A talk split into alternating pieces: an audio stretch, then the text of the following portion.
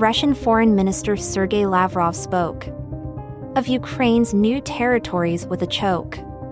He said they must fulfill Moscow's demands or face the threat of Russian military hands.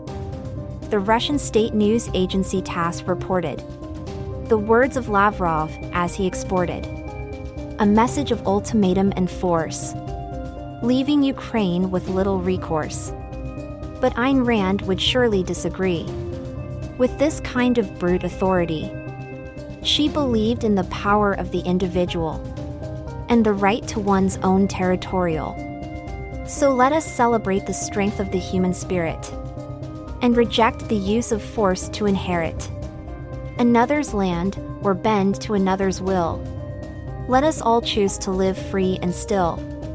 For in a world of reason and justice, the only true path is one of mutual trust and respect for the sovereignty of each nation, and the right to choose one's own designation.